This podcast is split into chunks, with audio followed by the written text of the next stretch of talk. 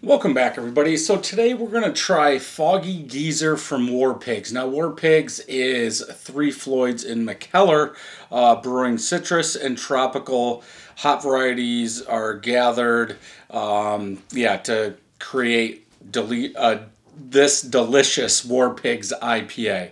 Uh, this was in a variety pack. Uh, I guess they don't list the ABV.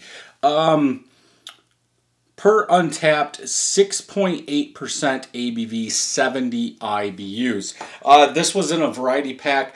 Um, MK3 is what it was in. Um, at the store, they had MK2 and MK3, and I just had the wife pick up three. I didn't even look at it. Um, canned on date, jeez. 10 11 22 is what this says. Yeah, packaged 10 11 22. Uh, I have, I think I've only had one other War Pigs beer, and I believe I liked it. Uh, so there's four different ones in this 12 pack. Uh, I think one's a stout, the other three are IPAs, I believe. If I remember right. We'll get to them. Um, I'm gonna stop there. So I guess the weird thing, Untappd, Untappd is showing this as a New England IPA. Off-white colored head, pretty much all small bubbles from that pour, about two fingers of head. Color, golden yellow in color. I I would almost say it's chill haze. Uh, maybe a touch of haziness. New England style IPA. I'm gonna say no, not even close. But that's just my opinion. I mean, the camera is going crazy. Um, it's I'll leave that up to you guys. Uh, we're not at seven point five, so I would say IPA with that color.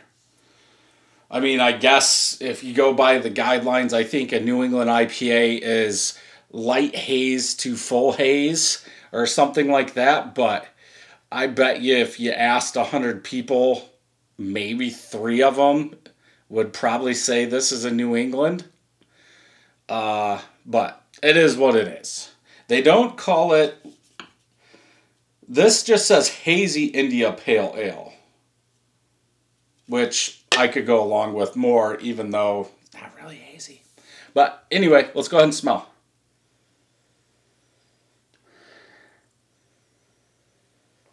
Get that citrus, uh, maybe on the orange shot side of it, maybe a little bit of rind, maybe a little bit of tropical in there. I'm getting a little malt, almost like a light caramel malt in there. It's like that citrus with that rind, some tropical, then a slight caramel malt. It could be the sweetness at 70 IBUs. Um, maybe grapefruit rind. Yeah, I would probably say grapefruit rind. So citrus, grapefruit rind, a little tropical, light, sweet caramel malt. Okay, let's go ahead and try it.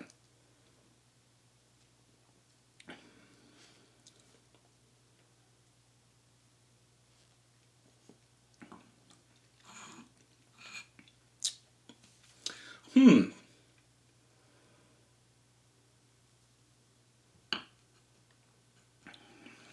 Very light, goes down quick. Maybe a little overcarbed. Uh, to me, it's more West Coast IPA.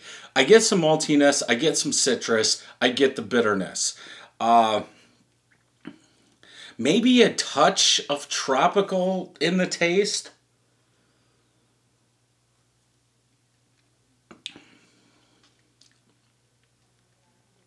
Yeah, maybe up front, a touch of tropical, but everything else is more West Coast IPA to me.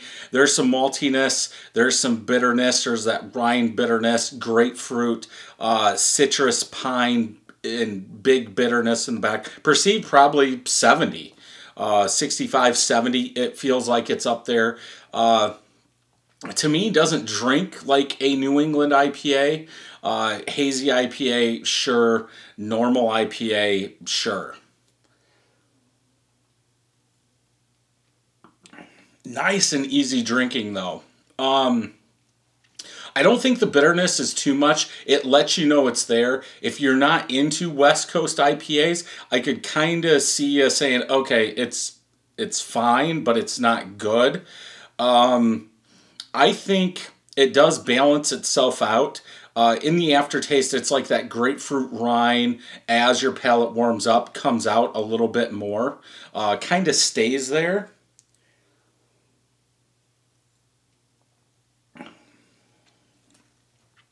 Yeah, I think there's some tropical up front.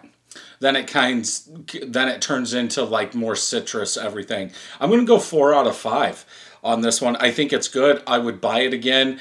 Um, definitely worth it if you like West Coast IPAs. Is it full West Coast? No, but it's got more of the West Coast vibe than it does a hazy IPA, New England IPA, in my opinion. Let's check Untappd. Uh, 29 of my friends have checked it in 3.9, 1 out of 5. Uh, almost 68,000 people have rated this 3.95.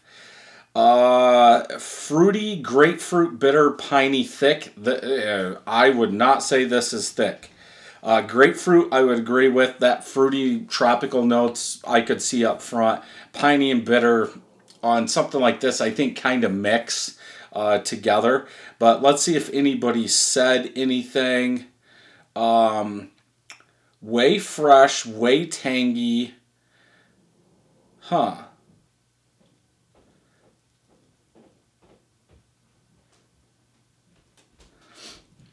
Way fresh. I mean, we're talking 10, 11, a little over a month old. So I guess if you got this right when it come out, I could see that, especially with 70 IBUs, having this really, really fresh uh, could be little dangerous or a little overdone. But yeah, if you enjoy a West Coast IPA, definitely one to pick up and try. Thank you for listening to this podcast. If you would like to check out the video version, head over to YouTube, search Brad Allison or Brad Allison 31st Brewing. You can also check out my website at 31stbrewing.com. There I will have all the videos and some blogs. Thank you for joining me, and until next time, Happy brewing.